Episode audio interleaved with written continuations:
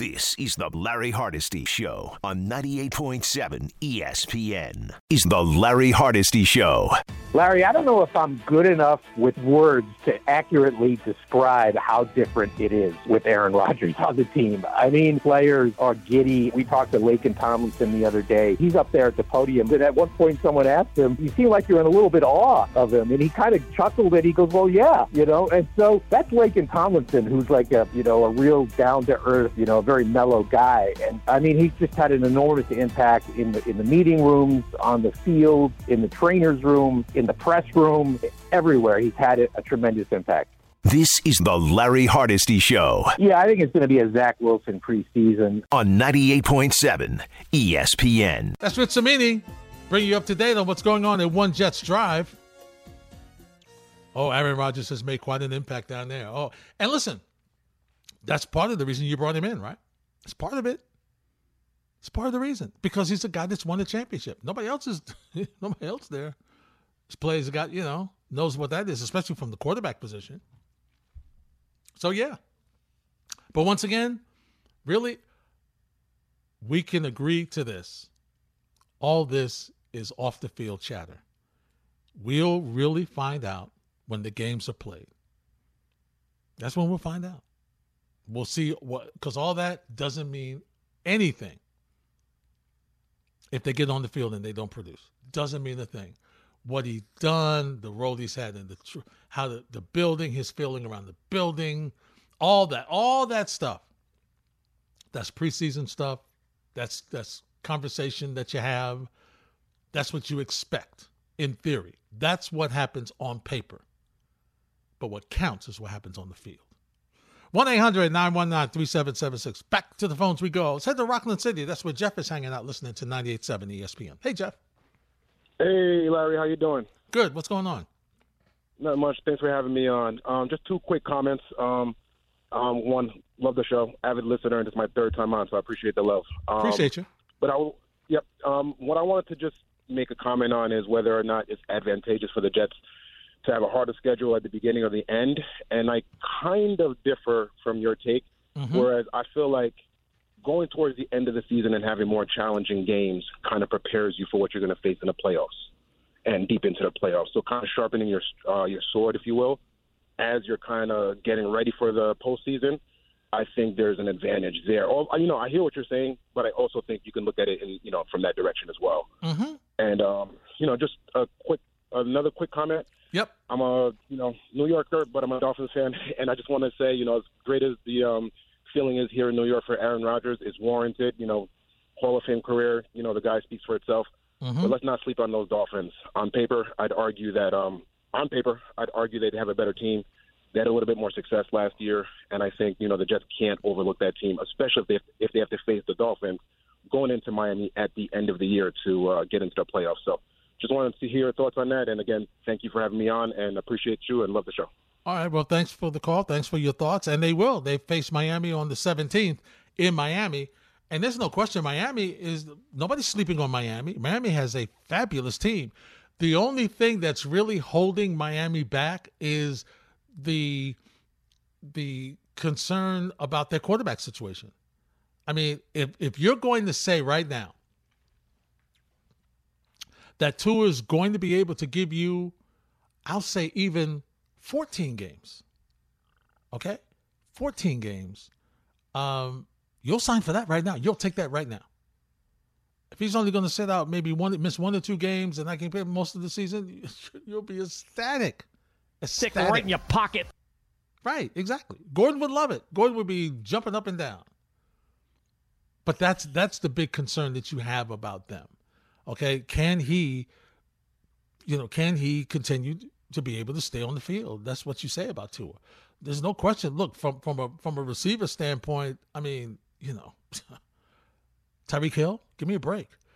They've got a pair of great receivers. They've got a very good tight end. They've got great running backs. Their defense, their secondary is is up there with some of the top secondaries in the league. No, Miami is a very talented team. Very talented. So this that's why there are some who are saying that the AFC East it could be one of the toughest divisions, if not the toughest division in the NFL, because of what Miami has done to improve their team. And they still may get Dalvin Cook because they're right in the running for him to add to their running game. Uh, the Jets, as you mentioned with Aaron Rodgers, and hoping, hoping that players that showed you something continue to grow. All right, Buffalo has been the class of the division, okay, for the past three, four years, and nobody is. We we picked Belichick in New England last, but would we be surprised if Belichick doesn't finagle something and move up and get better and find a way to have improvement and find a way to do something with his team? Absolutely. So this division is not, not a division to sleep on. It's not going to be easy. And yet you can look at it the same way as what you're saying. It does sharpen you up. But eventually, it's really, it gives you time. If you're the Jets with the schedule being front heavy, it gives you time with a new quarterback to build so that you are consistent and beginning to execute where you go into the end of the season. But I mean, the end of the season is easier, but once again, Miami is a divisional game. That's going to be good, and New England going into the, at, at the the last game of the season in January seventh at New England. The way Belichick hates the Jets, give me give me a break. but no, it is clearly, clearly a tougher schedule for the Jets at the beginning of the season than the end of the season. 1 800 919 3776. Uh, Erickson Queens, what's up, E? Hey, what's going on, Larry? I'm good, thank you. Um, I had a I had a quick uh, comparison with when you're talking about uh, Julius Randle. Uh, Mm-hmm. For me, I know he doesn't have the same pedigree, you know, championship pedigree, but for me, uh, being a Knicks fan and a Giants fan, hmm I got a lot of the same feel from Eli Manning when he was here. A lot of people would, you know, a lot of Giants fans that I know didn't like Eli. Too many turnovers, too many, you know, uh, meltdowns. Not great in the regular season. You know, not a, a lot of uh, besides the two championship years, and not not a lot of great years. But if I told you, if you were a Jet fan or a Browns fan, and I told you, hey, I'm going to give you a guy that's going to throw for 50,000 yards and you know, win you two Super Bowls and two Super Bowl MVPs, you sign up for that guy. If I tell you Oh, yeah, Eli absolutely. Manning, then you get a face. You know, oh. I don't know, I don't like Eli Manning. I feel like it's the same with Randle. You know, I give you a guy that's going to give you 25 and 10 every night. He's going to come out and you know play hard. Oh, I'll sign up for that guy right away. But then when I tell you it's Julius Randle, oh, I don't know, I don't like that guy. I don't like the way he plays. So I feel like the numbers, if you look at the numbers of the guy, you know, in New York, it's it's kind of tough if they don't fit your mold. If you look at the numbers of the guy, oh yeah, I like those numbers. I like what that guy brings to the table. Even Melo got a lot of that, hmm you know. And then, but then when it comes to the guy himself, oh no, I don't like that guy. But you like the guy that gives you twenty five and ten. But because it's Julius Randle, oh, I don't like that guy. I feel It's like he gets a lot of that, you know. Yeah, I hear what you're saying, Eric. Uh, That's an interesting point. Thanks for the phone call. I think the big difference is, and I understand what you're saying. I understand where you're going, but the big difference is, I mean, Eli won. Okay, and even and even in years where they didn't go to the Super Bowl, they were they you know yeah he had some off years. Okay, but for the most part, he was a winner. For the most part, he produced for the most part, he gave you even in postseason. And see, that's where it hurts for Randle. Okay. And that's where I think fans would be more amenable and take it easier on him. But in the postseason now, and once again, in this postseason, he didn't produce. You didn't get the 25 and 10 in the postseason. You didn't get what do you see in the postseason, Eric? You see players elevate their game. When the when the bright lights are shining, I always say that's when team that's when teams and players make their mark. It, it, it builds their reputation. It builds what you think of them. It, it elevates their status in the sport. Okay, and the first year for him against Atlanta, I don't have to go back to you. It wasn't good. This year, yeah, okay, compromised because of the ankle. I get it. But it, he just wasn't, he just didn't give you what you expected from him. And so now what's happened to him is he's got a reputation of really good regular season player, 25 and 10, but postseason, eh, I don't know what I'm getting from him. And so he'll need that ex he'll need a postseason where he breaks out to really build back the fans' trust in him. So I think that's where there's a major difference. Uh, plus, Eli, you know, was was he was just he he was he was a he was a consistent guy, even in the postseason. Okay, they may have not have gone deep in the postseason, but he was he was just a consistent guy. People were comparing him. People people disrespected him because the Giants' defense was so good, and when they beat New England those two times, it was oh it's that NASCAR package of you know Strahan and and company that really you know that really you, uh, you know uh, Umenyiora and company. Those were the guys that really did it. It wasn't really Eli, but you know, you got to score too. Okay. And for me, it's, it's really hard to compare them. I get your, I get what you're trying to do, but Eli, Eli's got rings. Man, when you got rings, it's a totally different situation. It's a totally different situation. Even if you get to the Super Bowl and lose, it's totally different. Okay? It, just is because I could argue with you that without Brunson, I mean, I don't know. I don't know without without Jalen Brunson, okay, who also played injured, and the acquisition of Josh Hart. I don't know that the Knicks get to the second round of the postseason this year, even with Julius Randle on the team. I don't know.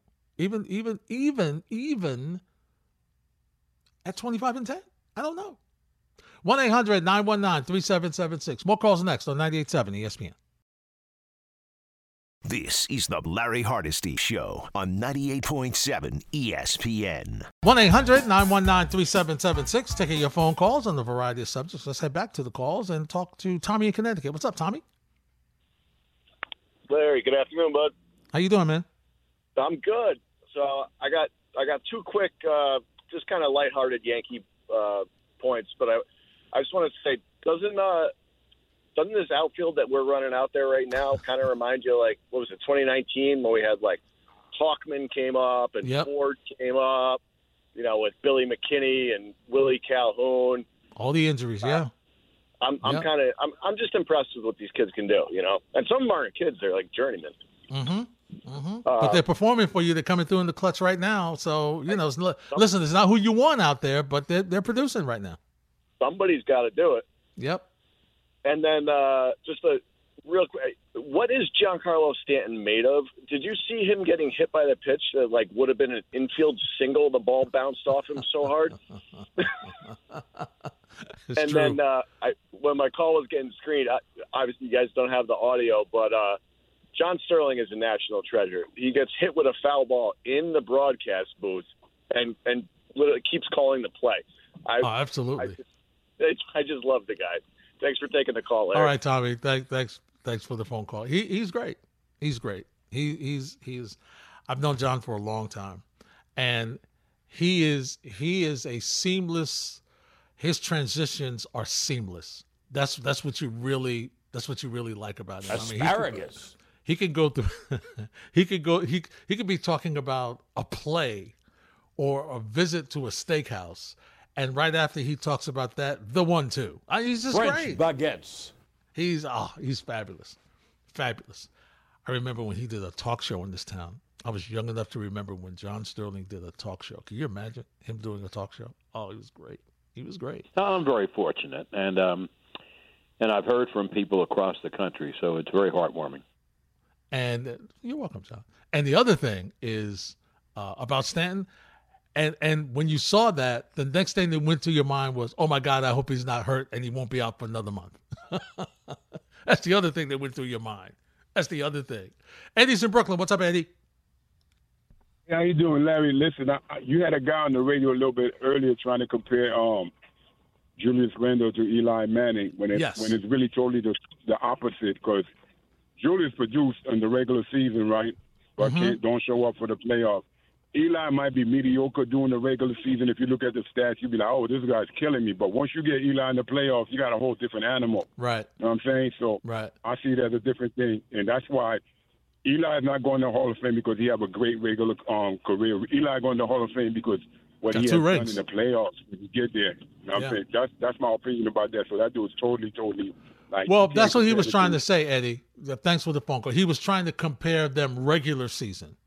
He was trying to compare Eli for the regular season and Julius Randle regular season. But for me, even some of Eli's regular seasons were better than Julius's regular seasons, and clearly the postseason is is no contest because he's got hardware. Buddha's in the Bronx. What's up, Buddha? Hey, um, what's going on, big bro? How you doing? What's happening, partner? I'm doing good, man. What's happening? Hey, listen, you know, your Knicks conversation is always interesting. I just differ with you in terms of not what the situation is, but how they got to the situation. Mm-hmm. As far as Julius Randle goes, listen, I mean, bro, I, listen, his stats are hollow. And you heard when people were looking to, for trades with the Knicks in that middle of the season. Last year, they wanted to R.J. Barrett, and this year was Quickley. I mean, I, he has no market. I mean, when you look at players in the league, and, and people want winning players, and it's really about only about ten or fifteen of those guys that are true difference makers in terms of winning. Now, I'll give you an example of a guy who was a great player who had better stats than Julius Randle and was an absolutely better player than him. T Mac, but he wasn't a winning player. You Right. understand what I'm saying? He wasn't Yes. a winning player. Right. When you look at Jokic, Jokic is doing stat stuffing stuff. Uh, same way Russell Westbrook was doing stat stuffing stuff, but Jokic stat stuffing stuff leads to winning. His passes lead to um, winning plays, not just you know uh, stats of assists and things like that. So you know, in terms of what the Knicks are going to have to do, you know, realistically, it's very simple. If you look at it from outside looking in, you got to trade Obi Toppin. He has no future here. You know, he's never going to maximize any of his talent here. R.J. Barrett. When I look at look at Michael Porter Jr. Michael Porter Jr. is a much better athlete than R.J. Barrett. He's a better shooter than him. But you can't tell me R.J. Barrett would disappear as much as as Michael Porter Jr. has done.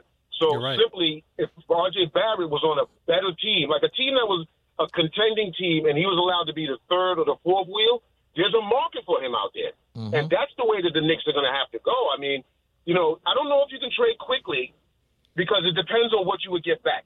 You have no backup point guard. You can't tell me McBride. These guys come in tell me, I want to see more McBride. But McBride is a Lilliputian, and uh, he plays good defense, but he has no offensive game. You can't have him as your backup point guard. So if you got rid of Quickley, then now you not only you, you um you caused another deficiency in your team. So if they were going to make a move, it would have to be for like a combo guard, a guard. I mean, I'm not saying that you could find a player at, of this caliber, but you look at a guy like Devin Booker. He can play the two or he can play the one. That's what the NBA is nowadays, really. Anyway, interchangeable pieces. So you know that's where they're going to have to go. Julius Randle. It's sad to say, um, he is the New York Knicks ankle bracelet. You can't get rid of him. Once y'all gave him that money, and once his game got exposed, not just one time in the playoffs, twice. I don't want to hear about the ankle or any of that other stuff. He is not a winning player. He passes the ball at the last moment. You understand what I'm talking about? Yep. He, he burns up the, the clock. I mean, you're stuck with him. You, you really are. And they know that. If they could get rid of him, I'm telling you they would. It's not about they want to hold on to him. There's no market for him. Well, Buddha, you're right. Thanks for the phone call. There doesn't appear to be a market for him. Uh, and once again, you know, you don't you don't see Obi Toppin's name right now, Buddha, is probably the leading name that you see when you talk about Knick rumors. His his name is in every trade with the Knicks. Every trade has Obi Toppin's name in it. Number one. And it's not even close. It's not even close. Every move. Obi Toppin's name is in it. Even even for draft, even just for draft picks, I've seen Obi Toppin's name it. And once again, I'm not gonna, you know, it's it's it's, it's hearsay. It's, it's you know, it's just people, you know, different things that you see. Okay, people you speak with. You Obi Toppin's name. There, Obi Toppin. I would be shocked if he's still with this team next year. Seriously, shocked, shocked, because his name is in every is in every move that you see. So Obi Toppin, Obi Toppin, Obi Toppin. Uh, next is Quickley. and some RJ, but a lot of Obi. It's Obi and picks. that's the that's the latest. That's the hottest group right now. Obi and picks, hottest group in the NBA as far as moving. Jeff McNeil has gone deep. Mets with a one nothing lead over Pittsburgh in the top of the fourth. By the way, Lawrence McCutcheon got his 2000th hit in the first inning off Cookie Carrasco in that game, but the Mets are leading one nothing as they continue to bat in the top of the fourth inning. 1 800 919 3776. We'll come back, take more of your phone calls here on 98.7 ESPN. Cool Whip. This is the Larry Hardesty Show on 98.7 ESPN. We've had a lot of conversation today talking a little Mets and Yankees, uh, you know, a little, little Knicks, a little Jets and Giants. Uh, I'll give you some thoughts on the NBA Finals before we leave you uh, at three o'clock uh, because I think this is this is going to be this could be it. This could be it tomorrow night. I still believe though that Miami Miami has one, maybe one, maybe one last push in them. Maybe. I'll tell you why next. Newman's in the Big Apple. What's up, Newman? Newman. Hey, Larry, how are you? I'm doing good, my friend. What's happening? I'm doing very well. Just, uh, I would like to make a couple of points. One about the Knicks and one Mm-hmm. about the Jets and the Giants. The comparisons. Okay. The Jets and the Giants. Zach Wilson. You compare him to Eli Manning. At the beginning, were taken after the reins of Kurt Warner. Those people were running for their lives with the offensive line with the Giants. The same thing happened with Zach Wilson. If general managers do not come across and prove that they are worthy of their jobs and, and reinforce the offensive line and give these guys those three, four seconds additional to what they have, they will never, ever capitalize to anything. The same thing will goes with uh, with, uh, with Aaron Rodgers. Mm-hmm. Now, the other side of it, the Knicks. Yeah. The Knicks don't. Fine, you could criticize Randle as much as you want. He needs that fourth guy. The fourth guy is Robinson. Robinson is not good offensive player. He cannot step up for that 10, 12 foot jumper to make in order for him to release that that monster that would be protecting the, the, the rim on the other end on the other side. See, you need somebody that's very, very, very, very much of a free agent this year. Brooke Robinson, Brook Lopez. You need that kind of a guy that could step up and come off the bench and get you those 10, 12 points and give you that those five, six rebounds and take the the center of the other team off the off the block. You know what I'm Hmm. saying? Yeah, I so to allow. To allow the R.J. Barretts of the world to drive to the basket, to allow the uh, the the, the Brunsons to drive to the basket, to allow Randle to be freed and not to be ganged up on and and and, and taking the the ball away from him. And that's what I see. I see somebody you need a center that's going to be a scoring center, not necessarily to take over the game, but to relieve whoever is on the on the block, whoever is Hmm. going to be driving towards the basket. All right, Newman. I hear what you're saying. Thanks for the phone call. Let, let's take your last thing first. Um, but Julius shoots a lot of threes, so he's not really in the painted area. He needs to be in the painted area more. He shoots a lot of threes. The other thing with him is he needs to make a decision. I just think a part of the issue that he's got is because uh, Pittsburgh's just tied the game solo home run is because he doesn't make it. He he's trying to wait for the double team. Okay, sometimes that's okay, but other times make a decision. Put the ball on the deck, make a move, and just go to the basket. Go to the basket. Make it easier on yourself. Some of this is him trying to dribble too much on the on between the paint and the sideline. That's where he always gets caught. So I would rather him just make the quick move and go to the basket. I hear what you're saying about Mitchell Robinson, but they don't have under this situation, they don't have Mitchell Robinson in there for his scoring. Mitchell Robinson is in there for defense and rebounding. That's all they ask of him. And while it would your point is it would clear the lane, RJ Barrett gets to the lane, gets to the basket when he puts his head down and drive, even with Robinson around. Robinson doesn't just stand in the lane. And yeah, I hear what you're saying about Lopez that would pull the center away. But once again, Lopez has got to hit a couple of threes for you to respect him to pull that center away. right now with the the way the Knicks are are set up, they don't they don't require they don't want Robinson to do much. Their scores with that with that first unit are Brunson and RJ and Randle. It's really Brunson, Randle, RJ, and Grimes. The way it's set up right now, all those folks have score. All those folks are the priority scorers over Mitchell Robinson. The first part, look, I don't know, and I kind of think what you're saying. I kind of get it, but in what world do we compare Eli Manning and Zach Wilson? I mean, as much struggles. And I know Eli Manning had struggles. Heck, his brother had struggles with 25 picks in his first year. But Eli Manning was a far better quarterback in college than Zach Wilson was. It's not even close. He played a far better caliber of teams than Zach Wilson did. It's not even close. And even though Eli Manning had to run for his life in the first couple of years with the Giant offense, he made better decisions than Zach Wilson did. Eli Manning has never been benched. And I'm, I'm not talking benched, I'm talking about declared inactive twice in one season. Zach Wilson did last year. Eli Manning is a Eli Manning is a future Hall of Famer. So we can't compare him to we can't compare him to Julius Randle and we darn sure can't compare him to Eli Manning, even though it's the same sport. We can't. Even regular season, you can't. You can't. It's not. It's it's not fair. You can't even put him in the same sentence with Eli Manning. Can't. Let's talk NBA Finals. So here's the caveat for me tomorrow night in thinking this is the this is the possible way there can be a game six. Now I already picked the Denver in five, and I said I wouldn't be surprised if it went six, but I picked them in five, and not the gentleman sweep thing, but I just I knew that Miami. I respect their tenacity. I respect their ability defensively. I expect their physicality, and I respect what they've done during this run. And sometimes teams make runs in the postseason when you don't expect them to. I still believe that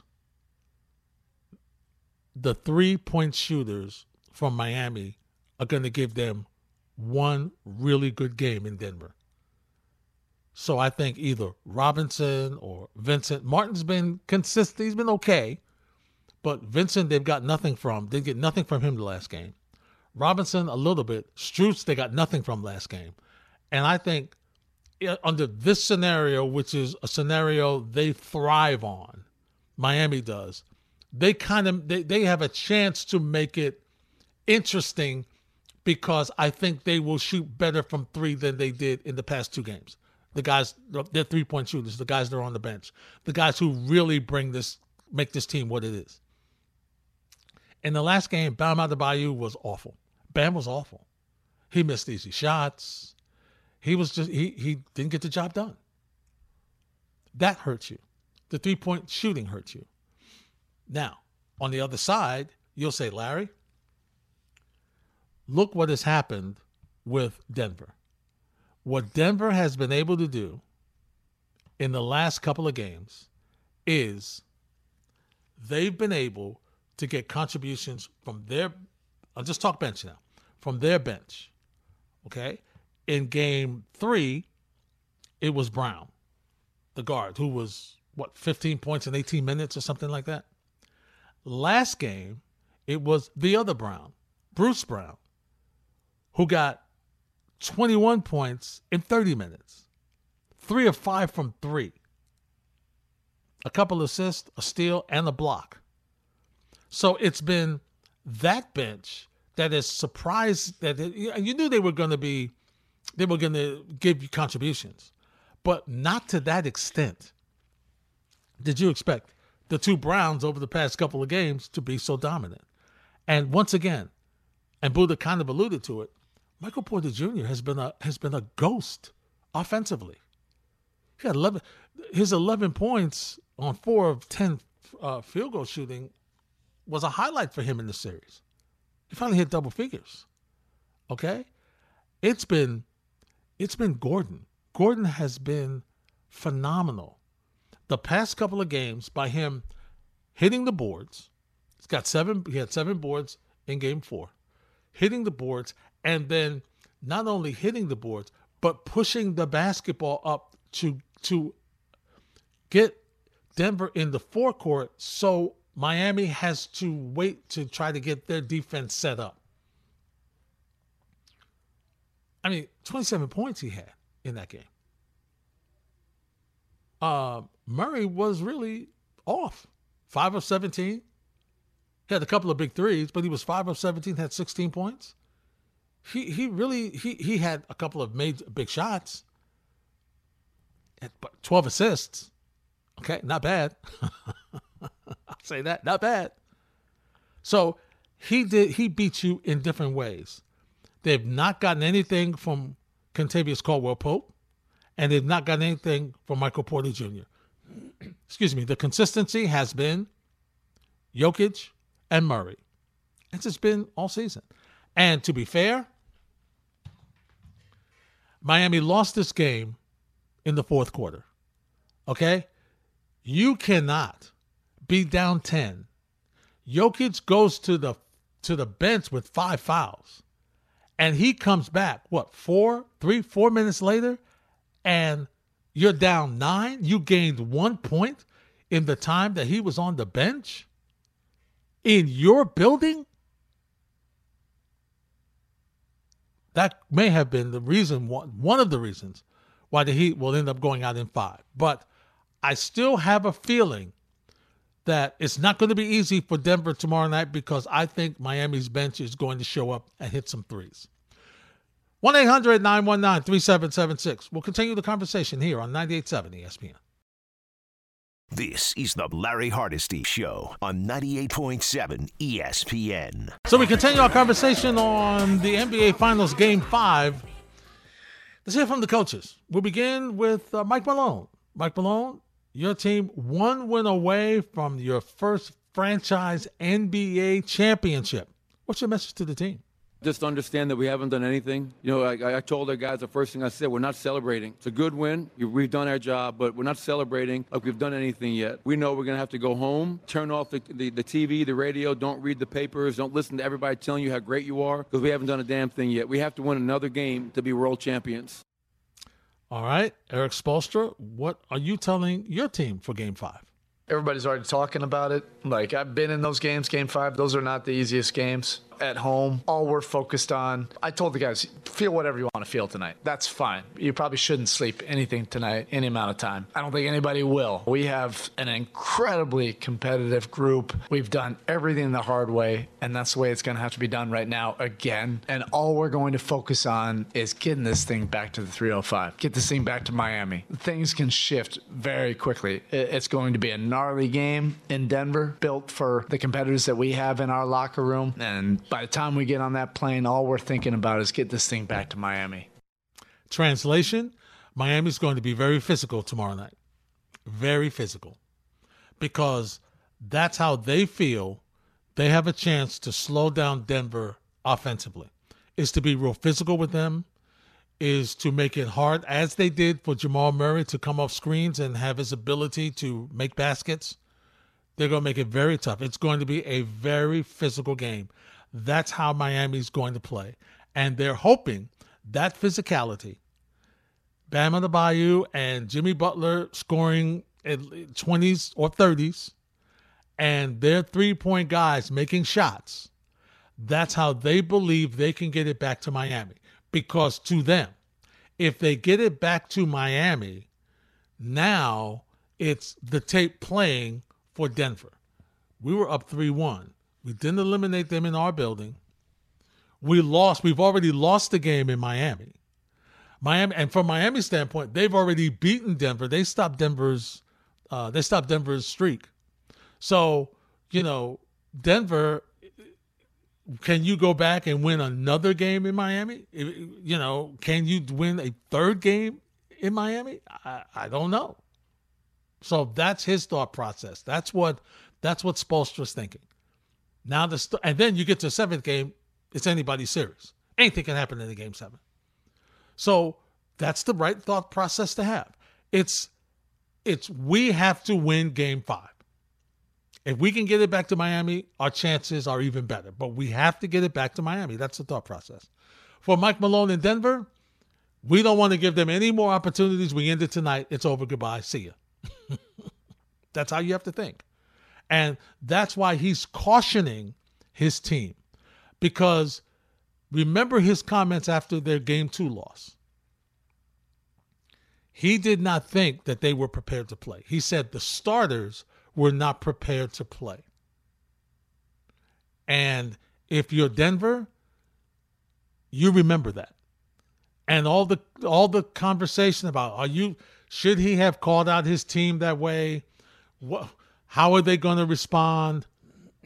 In today's you know, in today's sports world, you can't really call out your players in the media like that.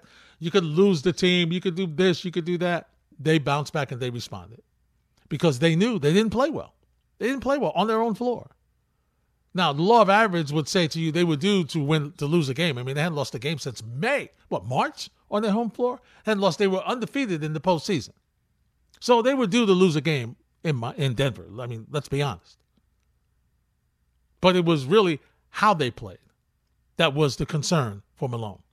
The con- the lack of communication on defense. I mean, we had we, we talked about it. They were awful defensively. People were wide open. They didn't call the picks. They didn't call screens. They switched, and the wrong two people went on one guy. It was awful.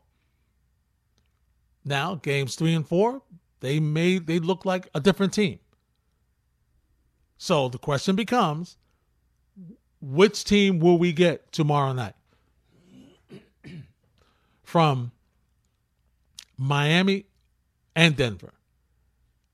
And I think you get, as I mentioned, a very physical Miami team. I think you'll get the Miami team from game two. That's the Miami team I think you're going to get. A physical team and a team that really should try to push the basketball on Denver more than they do. I know they want to slow it down. I know they want to do some things. I know they want to they want to play it down, but I think they need to push the basketball a little bit on some occasions. That's what they should do. Push the basketball. Make it easy. Put the three pointers in rhythm. Beat Denver's defense down the floor. And they've had success with the pick and roll. The one thing I'm curious to see what Spoelstra will do with the zone. The zone has not worked for the past couple of games. I don't know if he can go back to the zone there. It just hasn't worked because Denver has made the adjustment. I will say this from a coaching standpoint, both coaches have done a, a pretty good job of making adjustments off each other because these are really good coaches. I mean, Spoelstra, we know. Spoelstra is a future Hall of Fame coach. Okay, he's got over 100 wins in the postseason. I mean, he's, he's, he's fabulous. And Malone is really good. Really, really good. And I think he had both of them have a great relationship with their players. And so when we criticize Malone, I think Malone he knew. Okay, I don't criticize my team very often. So when I do, they know I'm serious. But even they had to look at the video. I mean, I gave you the stat a couple of days ago.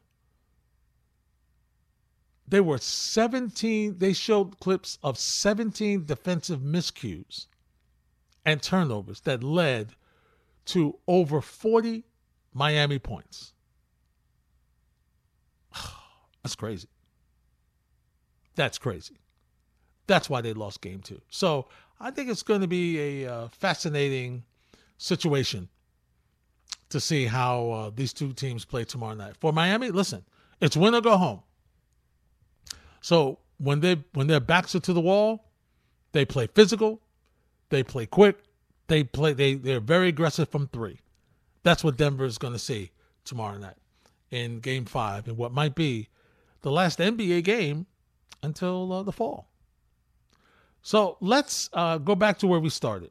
And we started this show talking about the New York Mets and the closed door meeting that they had on Friday night.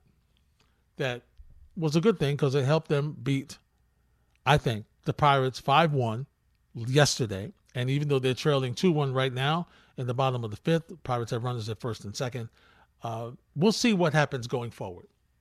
Because to me, that's going to be the, the tell the, the, the, the, the telltale sign on how this team is going to move. You know that you're not going to have Alonso for the next month. Okay? And you know that it's not okay, it's not that you lost seven games, it's how you've played in those games. And what's really surprising is look, they came off playing well until they hit Toronto. Toronto threw them for a loop. They they, they had the issue with Toronto. And then after that, they kind of were caught reeling. So, my view for this team now is to see over the next, what, two weeks, three weeks? How does this team respond? How do they go forward from this closed door meeting? Okay? That's that's what I'm interested in. What happens going forward? All right. After today, they've got a couple of games against the New York Yankees. Yankees uh we'll see Scherzer and Verlander Tuesday and Wednesday. Then the Mets go on the road. The Mets will host. Then the Mets are hosting the Yankees at Citi Field.